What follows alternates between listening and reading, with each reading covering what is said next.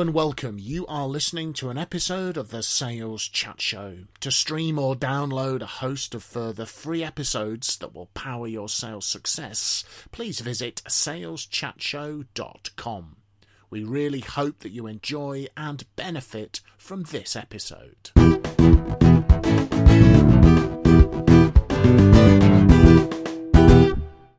So, hello, folks, and welcome to another episode from the Sales Chat Show, saleschatshow.com, driving your sales forward.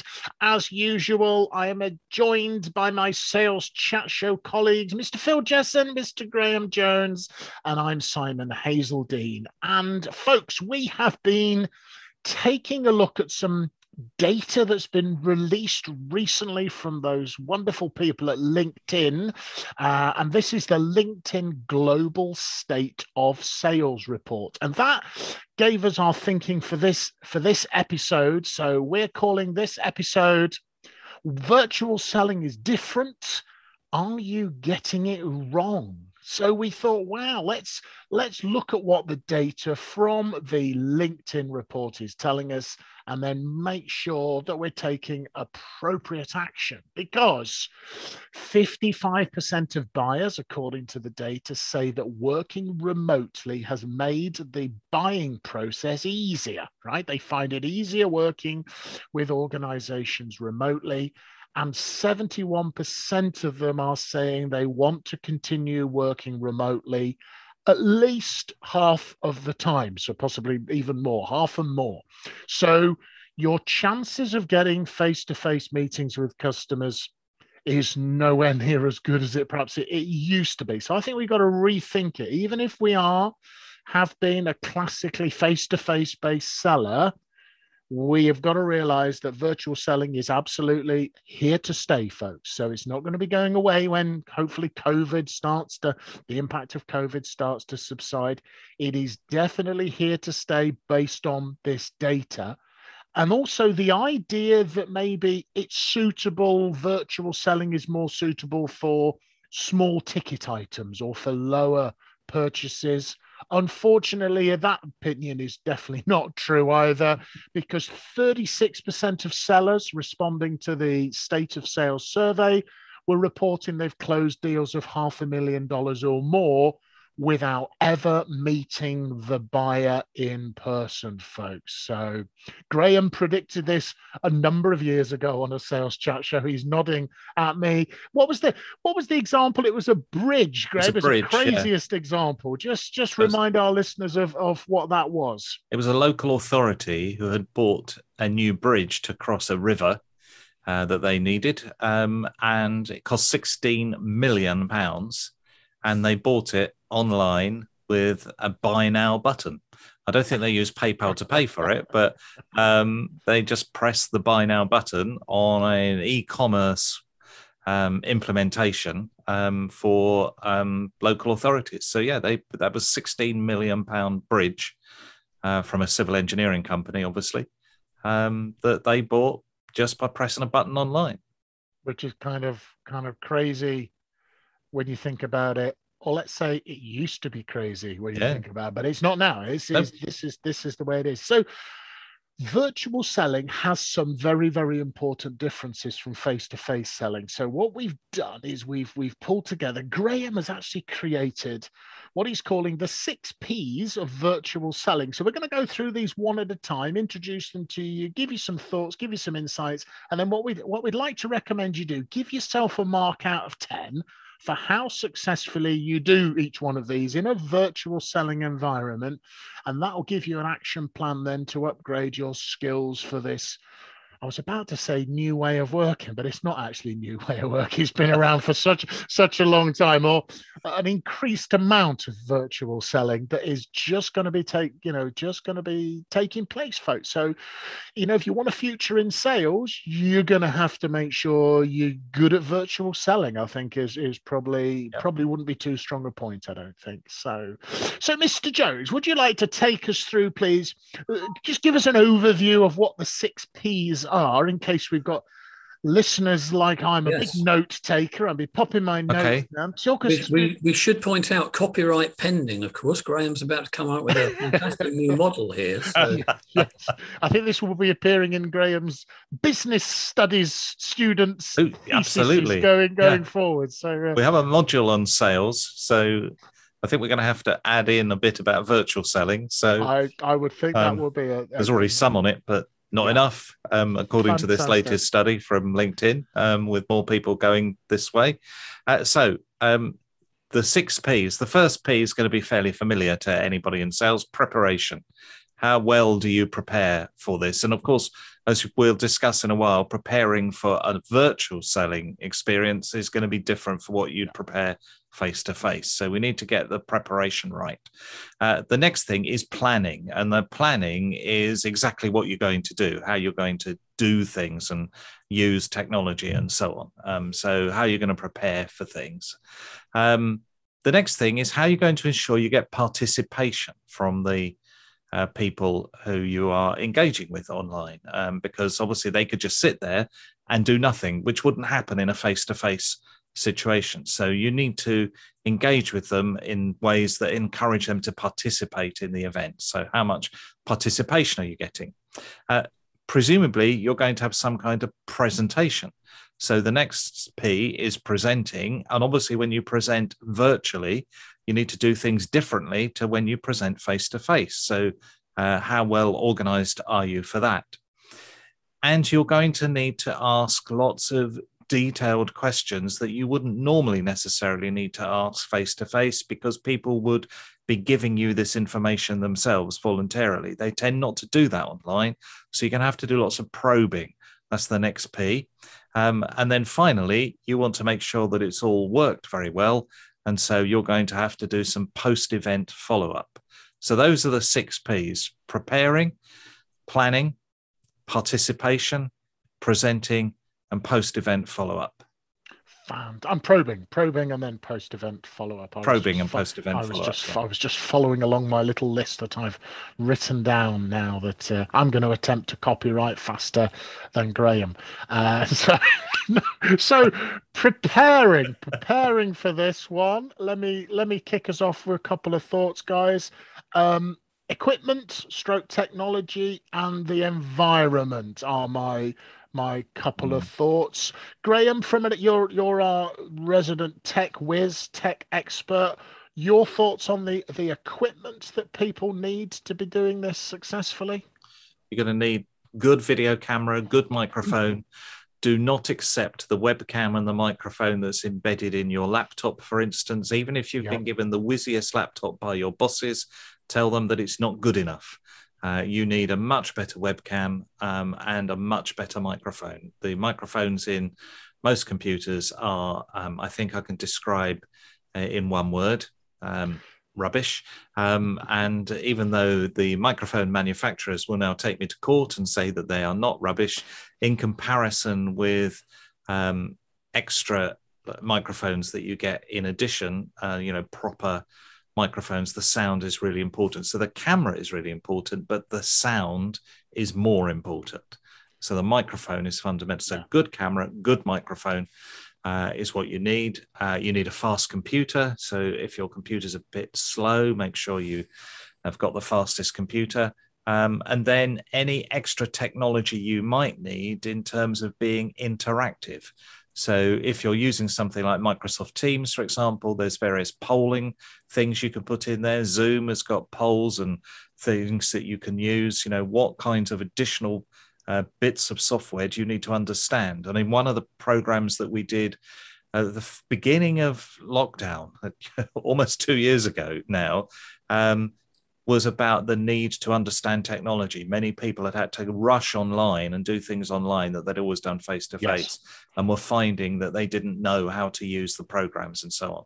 So it's not just the equipment; it's how you use that equipment. You've got to be prepared for. And I think also if you're going to be using obviously a great camera, don't forget lighting, folks. Okay. So because visual stimulus is very important, there's going to be less of that over a, even over the best quality webcam is not the same as being in person. So make sure the customer can sort of see your Graham's adjusting his lights as I'm saying this. So make sure the customer can see your face, for example. I'd also add in definitely a second screen probably the bigger the screen is really useful as well so you can really see how your customers are responding and and reacting. And ideally webcams just a little bit over eye eye level height so you might have to get a little stand or something so so that you you know you you've got that good eye contact through the camera with the with the customer. But yeah definitely. just to give them a plug i'm using a thing called a plexicam so Plexicam yeah. is a, I mean, I can't show it to you because it's behind the camera that I'm looking yeah, at. Yeah, um, sure. But the, the Plexicam is a piece of Perspex that you hang over the monitor. So I'm looking in the camera, uh, but Phil and Simon are right next to it. So I can look in the camera, but also see them at the same time. Whereas a lot of people, if your camera is affixed to the top of your computer, for example, you end up not looking at people because you look at the screen and then you never look at the camera. So you make no eye to eye contact. Whereas here, I'm making eye to eye contact because they're right by the camera that I'm looking at because they're hidden, not hidden, they're seen through the Perspex yeah. support for the camera. So it's called you, Plexicam. If you find looking at yourself, by the way, as part of the image, you can in Zoom and Microsoft Teams, you can turn off self view. Yeah. So you'll just have the customer's video, which means if you find looking at yourself distracting, some people get a bit self conscious about it. Drop that off, and that that also that also I think can. can Alternatively, help. if you want, you can turn them off and just look at yourself. well, research by I think it was Gong Labs. Uh, don't quote me on that. Was people were more successful virtual selling when they had webcams than not, and when customer and the salesperson had webcams on, they were even more successful. Yeah. So definitely get the customer on camera if you if you absolutely can. And I think environment you know, if you've got a good microphone, you've got a good headset, that'll take out any background noise. Um, but just make sure you know that what's behind you is is kind of okay. I don't I don't feel that you need to be using um, you know virtual backdrops necessarily when you're with customers. There's some research in the harvard business review that gave those the thumbs down. Um, the tech's getting better blurred backgrounds and things you can you can you can now do. But you know just i think it's perfectly okay to have whatever's behind you. That's what customers seem to quite like. So a plain wall or bookcase etc obviously make sure it's not your unmade bed or something with your well, talk, talking of that, you may have seen that viral clip that came around a few months ago where somebody from the, one of the local councils was doing a Zoom call. So the top half of his body is got the shirt and the tie. Uh, but what he'd forgotten to do was that in his office, he'd got a mirror propped up against the wall, and it clearly showed that he was sat there in his underpants. So not not not a good look. I don't know. Memorable though, Phil. I mean, you're yeah, never going to yeah. be forgotten, are you? You won't get any sales, but you'll never be. You'll never be forgotten. No, and I of course, you, not a good look. Not, not absolutely not, not a good look. Here in the UK, there's a great TV series called The Ranganation, uh, which is produced by um, the BBC, but it's led by a British comedian called Romesh Ranganathan. Um, and he has a virtual um, posse of people who join him every week on a Zoom call. Um, and at the end, then he has a couple of celebrity guests in the studio. And at the end of each program, uh, there is a game, and it's called Trousers or No Trousers. And the celebrities have to guess which of the uh, people on the Zoom call have been sat there with no trousers on all evening. Um, so, so you could play that with your clients, but maybe not a good idea. Yeah, I think uh, sales chat show recommendation is definitely trousers when you're yeah. virtual. When you're virtual selling. Well, that, that's clearly one or of skirts. the that, that's clearly one of the points that we've got to cover off in the preparation stage. Yeah. or skirts, or kilts, or. Yeah. So we've we've done our preparing. So mark yourselves out of ten, folks, on uh, how well. Give yourself a ten out of ten if you think you've got that absolutely covered, or lower numbers, and decide decide what you've got to do to raise your game. Uh, what is the second P again, Mr. Jones? The second P is for planning. So this is the kind of objectives that we may wish to achieve in the meeting.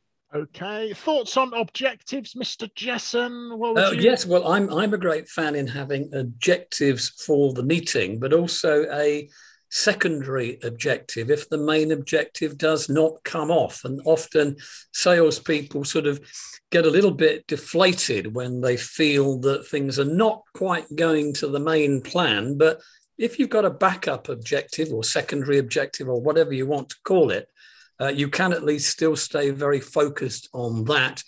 Uh, if you think about the recent um, environmental conference up in Glasgow, uh, I think it's fairly clear that they set off with a main objective, but they also had uh, some very clear secondary objectives, which they settled on. Um, and um, are now, of course, quite proud uh, because at least they've got something out of it rather than nothing. So, Right. secondary objectives are important. And I think my other point about the, um, uh, the, the the planning of the objectives is to be very, very clear about who it is that we're going to be seeing on screen and where do they sit and fit in terms of decision makers or decision influencers. Are they positive towards us or are they negative towards us? And let's not forget the rising stars within the customer's organization who probably should be on the screen, may not say an awful amount, but come the day, they will rise through the pack and be very, very important. So we need to be acknowledging them, talking to them, involving them as we go. I know we're going to look at participation in a minute.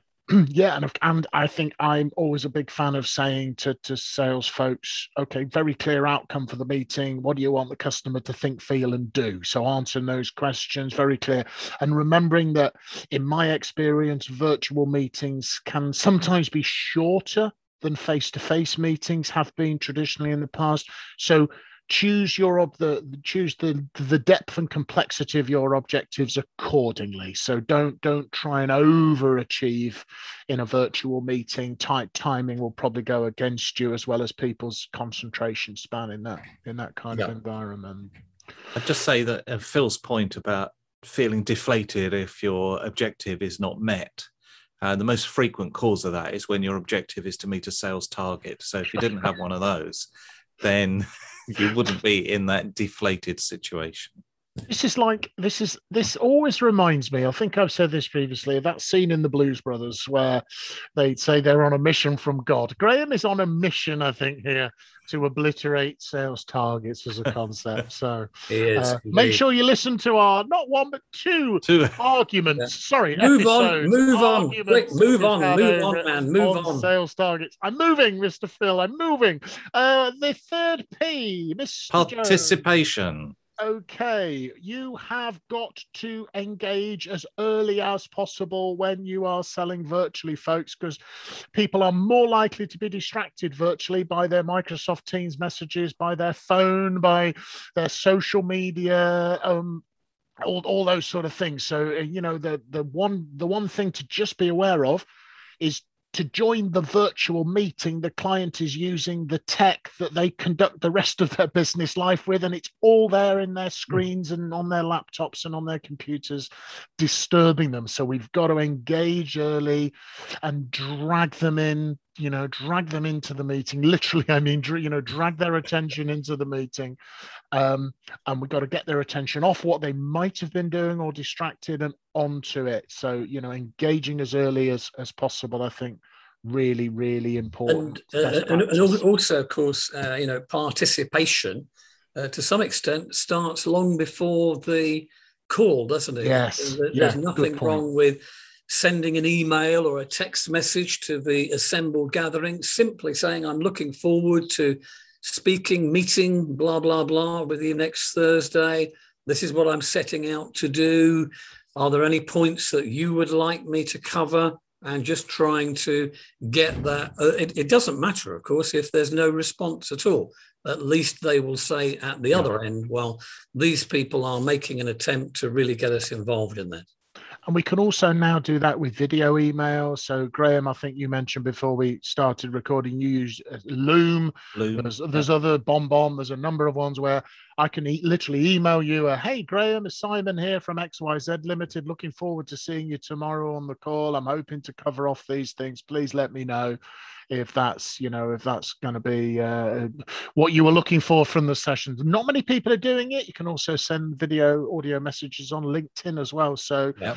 might as well. Why not? Right? Why not try try it out, folks? See Yep. see how it see how that works for you as well. It, it could be a point of differentiation for you versus your competition, or if your competition are already doing it, at least you'll be. You know, I think one of the acid tests for that is that if ever uh, we find ourselves looking at six or seven faces on the screen, if you're looking at one of them thinking, well, who is that and why is my Yeah. immediate reaction to that face uh, quite a cold one?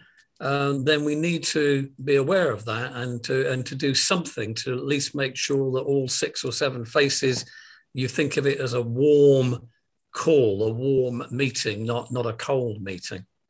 So, and again, Graham was saying you can use polling and things, and I know some people do that. I mean, together, but I think you know, take take a hint out of the old telemarketers technique, right? Questions engage brains. So the sooner you ask a question and start conversing, you you've got them participating and engaging. So, Mr. Mr. Jones, what is number four? Well, before before we get to that, I was just going to make Oh, one okay, point about yeah. participation, and that is that when you re- when you reward people quickly, they stay stuck to you, so they stay engaged. And so one of the important one of the things we can do online is to reward people for taking part. So when they see their question answered, when they see their name being mentioned, it's a psychological reward. So anybody who's studied the don't eat the marshmallow kind of studies, where uh, you give people a long term benefit for not doing something, but a short term gain for doing that thing, people mostly opt for the short term gain, even though it would be much better for them to wait for the long term benefit. And so when we um, are trying to get people to participate, the more we give them a reward for participation, the more they're going to take part and the less distracted they become. Um, the reason that they're distracted by those messages on Microsoft Teams or whatever else it is, is because they're rewarding them more. So in our sales meetings, we need to give them lots of rewards for taking part. So that means make giving them the opportunity to ask lots of questions and giving them answers straight away and giving them you know uh, ability to see their results in a poll so that they're they're getting a psychological reward for taking part and then they're less distracted Perfect. Um, perfect. Good point. I mean, I think things like, um, you know, you can use things like whiteboarding Yeah. um, or annotating directly onto the slides you're using, Yeah. for example, is another thing I do quite a lot.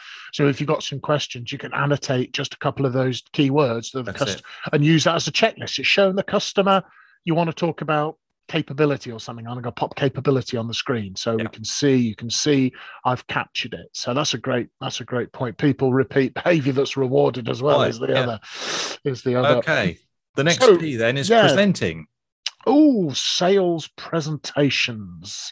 So, what are your thoughts on the essential differences, gentlemen, between a traditional face to face presentation in a customer's meeting room and a virtual presentation on Microsoft Teams or Zoom or one of the various other other platforms? What's your thinking, chaps?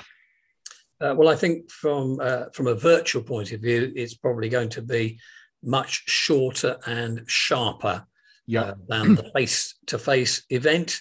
Uh, it is more difficult, I think, to gauge emotion and uh, body language when you're doing the thing virtually. You can often end up looking at six or seven statuesque faces. So keep it short, keep it sharp, and uh, ask for confirmation through, throughout. When it goes a little bit quiet, uh, you can always say to people, you know, how does that sound? Or you, you can go on the assumptive and just say, I'm, I'm assuming that that's all clear for everybody. And no doubt, if it isn't all clear for everybody, somebody will uh, somebody will say so. So I think I think you, you know it's absolutely got to be short and sharp. I mean, this should be in a face-to-face environment, right? But you know, you're going to get away with it a bit more face-to-face. I'm not saying that's recommended, but you know, more more use of animation movement on slides revealing things to control where the audience is looking so if you show them all the information on the slide eye tracking surveys show they go all over the slide and you've lost their focus opening things at one at a time put your text in a square or something like that and keep it moving. Changes on screen are another way of engaging of engaging their brains but uh, and annotate on the slides as well. Write on the slides. You don't just have to use powerpoint or keynote or whatever. You can write uh, annotate and make marks on the slides as well. It all keeps it more kind of interactive and, and, and engaging. Mr jones thoughts from you sir? Um, i think my first thought is for sales presentations whether they're online or face to face is what we've covered in our previous um, programs about sales presentations. Please do not start by telling us the history of your company and their recent expansion into Vietnam.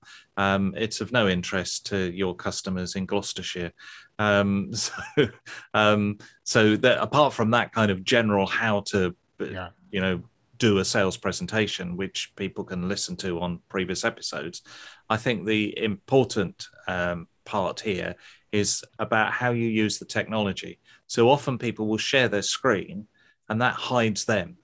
Um, and so both Zoom and Microsoft Teams allow you to share your screen and position the video so that you are next to the, the mm. slides yeah. as you would be in the real world. So if you're not quite sure how to do that, then make sure you practice with both Zoom and Microsoft Teams uh, so that you can present your slides and be visible at the same time. Otherwise, the software will push you into a tiny little postage stamp kind size yeah. item, and then people might not see you.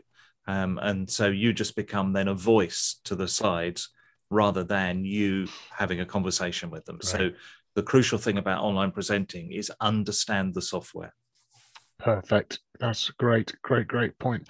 And number five is probing, probing, I believe, is probing, by which we're talking about questions. And Phil, you mentioned, I think earlier, detailed, detailed questions. So thoughts on I guess what's missing here, chaps, is what are called those social cues, those non-verbals that are a very important part of overall communication understanding. And those are to some degree impaired in a virtual environment. So I'm a big advocate of like the two times idea, you know, two times more questions, two times more listening, two times more probing, two times more clarifying, two times more checking, two times more summarizing, just because we've got to just get a bit more focused in, in that environment to, to compensate for for what's missing is uh, my my thoughts on that guys. Uh, what have you got gentlemen on that uh, questioning in a virtual environment? I, I think you can still use uh, probing questions to check out the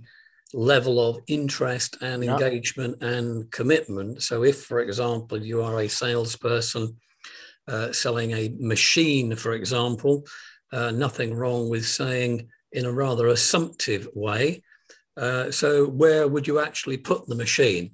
And if somebody was to say, well, we'd put it in factory A, not factory B, that rather suggests that they are with you. Mm, yeah. If they were to say, well, hang on a minute, we haven't decided whether we're going ahead yet at all, uh, then that's worth knowing that as well. So, yes, questions to check understanding, but check questions as well to gauge the level of commitment and at what stage are people uh, with you on the various points that you are that you're covering.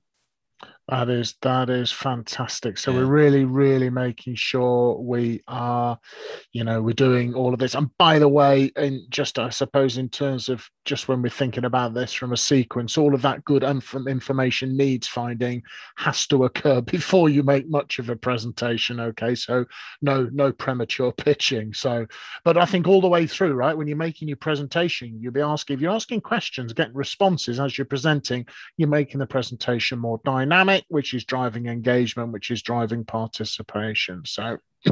It's not a static webcam. Yeah, Mr. Jones, anything to add? I was involved in an online meeting last week, and uh, the presenter was busily presenting their um, slides. So obviously, all they could see on their screen were their own slides, uh, probably a postage stamp picture of themselves speaking, and then probably just a list of other people or maybe one or two images that they could see. But I had set my system up so that I could see the slides and everybody else in the meeting because that I find that a yeah. better way of engaging because I can see everybody involved. It isn't just like you might as well watching a new YouTube video if you're going to mm. be doing that. You know, you, you're in a meeting with other people. So uh, I could see at one point um, one of the audience had fallen asleep um, on camera and was um, busily, you know, leaning over and drifting off. Um, and then another one had got up from their seat and was clearly practicing their putting um, uh, in their office. Um, because both of those people had clearly become bored and fed up with what was being presented.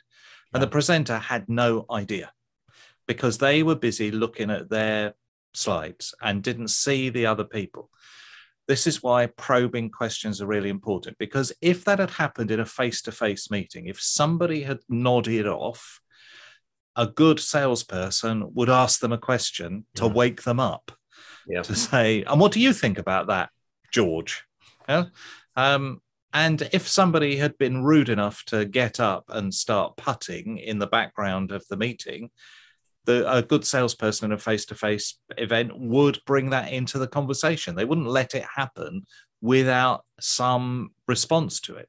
So this just shows that in face-to-face, yeah. when things happen like that, you would ask questions, you'd engage with those people. When you don't do that online, all that happens is they drift away from you and are not listening. And then the other people who've got the camera set, the video set like me, also notice this going on and they drift away from what you're saying as well because they're far more interested in seeing you know whether that person actually nods off completely and falls off their chair or yeah. whether the person playing golf is really celebrating because they've scored a hole in one. And that becomes more engaging. On behalf of Simon and myself, Graham, can I just point out that the person that's fallen asleep, if they had a sales target, they wouldn't fall asleep because they would be They'd be constantly worrying about it. I think su- suffice to say, virtually or in a face to face environment to our dear listeners, customers falling asleep is possibly not the sort of impacts that we want to that we want to be having. But to go back to my comment earlier about having two or three screens, I have the customers' videos on the one most yep. important screen and my slides See, the slides actually at that stage are much less important than how the customers are responding to them, right? Quite. You, should know, you shouldn't have to really be looking at your slides. No, you, you can, should know them. Yeah. You can glance up at them occasionally or to annotate on them or something, but your focus should be on your audience, not on not on your slide deck. So, uh, and if one of them's asleep, things are definitely not going very well. So, uh, number six, Mr. Jones is the post-event follow-up. Oh, follow up. Well, as anybody who likes watching a game of football, soccer, as they incorrectly call it in the United States of America, apologies to our American listeners, but I think you'll find we invented it, so we get to decide what it's called uh, here in the UK. No, I'm only kidding. Follow up's really important, right? You might not get the get the goal the first; it's the follow up. Same in sales, but post post event. What have we got here, folks? What needs to happen post event? I think you need to establish, first of all, that everybody has got all the information that they wanted Perfect. to get from the event. So that is immediately responding afterwards. Thank you for attending. Um, here are the slides, you know, so because you may have put them in the chat, but they may not have been able to yeah. download them in time.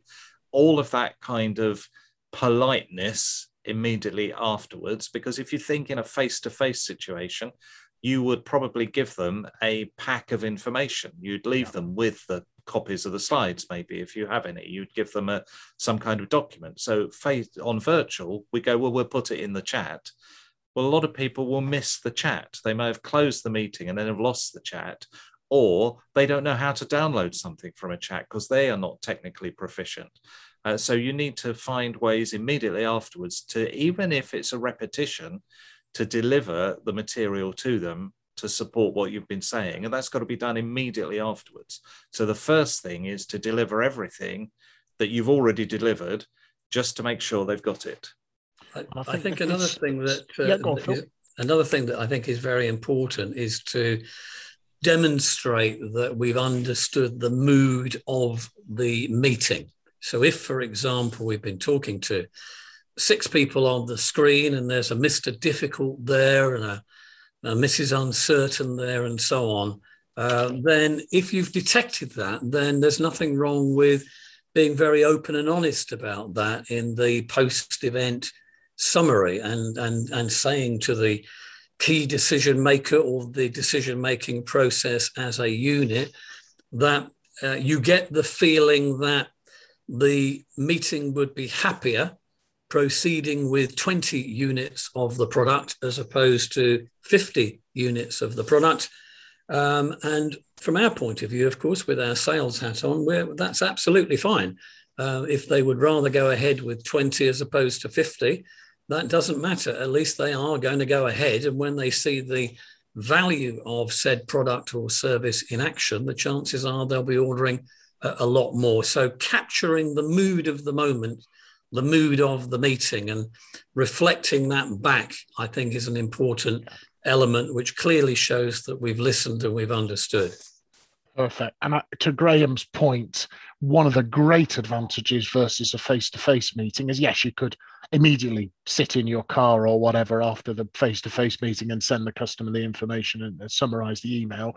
Um, but you can, yeah, but most people will wait till they get back probably to the office to do that. Great thing. I can finish my meeting at 3.30 345 customers got a summary of the meeting all the information maybe even a summary video that i've just recorded and, and, and sent across and they've got all the information. It's there and a, a part of your preparation you think about what you might need to send afterwards you get it ready. And then it comes across really fast really efficient good good kind of timing. So if you have shared it in chat you can send documents across in chat which is what graham's referring to. Also send the document by email afterwards because, like I said, they may not have downloaded it from the chat or even if they have it means they've got it right? A second copy. So there's no there's no chance of it going missing or there being any kind of misunderstanding. And then you know follow up follow up quick and quick and strong i think is a is a good place to go. So folks give yourselves marks out of 10 our dear listeners on that prepare, preparing planning participating presenting probing and post event follow up think about what we've talked about give yourself a rating out of 10 for each of those areas and then decide what are your plus ones what are your improvement areas. If you're giving yourself a 6 out of 10 what do you need to do to make a 6 or 7 or an 8 out of 10 in the next couple of weeks? And then really start to enhance your virtual selling capability and skills. So i hope that was a, a useful insight into some some key differences that we got to get right rather than wrong when we're selling virtually, folks, because as, as we said at the top of the show, it isn't going away. It's only going to become more, not not less. Gentlemen, any closing thoughts, hints, tips, comments on virtual selling for our dear listeners? Nothing from me. Okie dokie, Mr. Jones. The only point is to reiterate what you just said that this is the new way of uh, the bulk yeah. of your work. And so you've got to get it right. Yeah. So whether you're a face to face who's now going to be doing some of this, or you're a hybrid seller who's going to be sitting in both worlds, or you're you know literally moving over more to hundred percent virtual, this is a skill set you absolutely have to have mastered as much as you may have mastered the face to face approach in the past. You may want to go face to face. That doesn't mean your customer wants to go face to face. You've seen the data, they actually find it easier. So more likely you'll say, Oh, can I meet you face to face? They'll say, Well, no, really, can we can we get on a virtual meeting? Right. So there you go. Right. It's gonna be the reality for sellers going forward. So, really got to make sure we're doing a great job. There are to help you with all aspects of your selling and negotiation. There are over 200 episodes from the Sales Chat Show now on the podcast platform of your choice. You'll find them all there. Please subscribe so you get notified of new episodes as they come out, which they do on a regular basis, or visit saleschatshow.com where we also have those there. So, in the meantime, from everybody, everybody at the Sales Chat Show. Thank you very much for listening. We really appreciate it. Please let us know your comments on the show. And if you've got any episodes you'd like us to record, please let us know via the Sales Chat Show website. We'll be delighted to record the topics of most interest to you. So, from everyone at the Sales Chat Show, we'd just like to wish you good luck and good virtual selling, folks.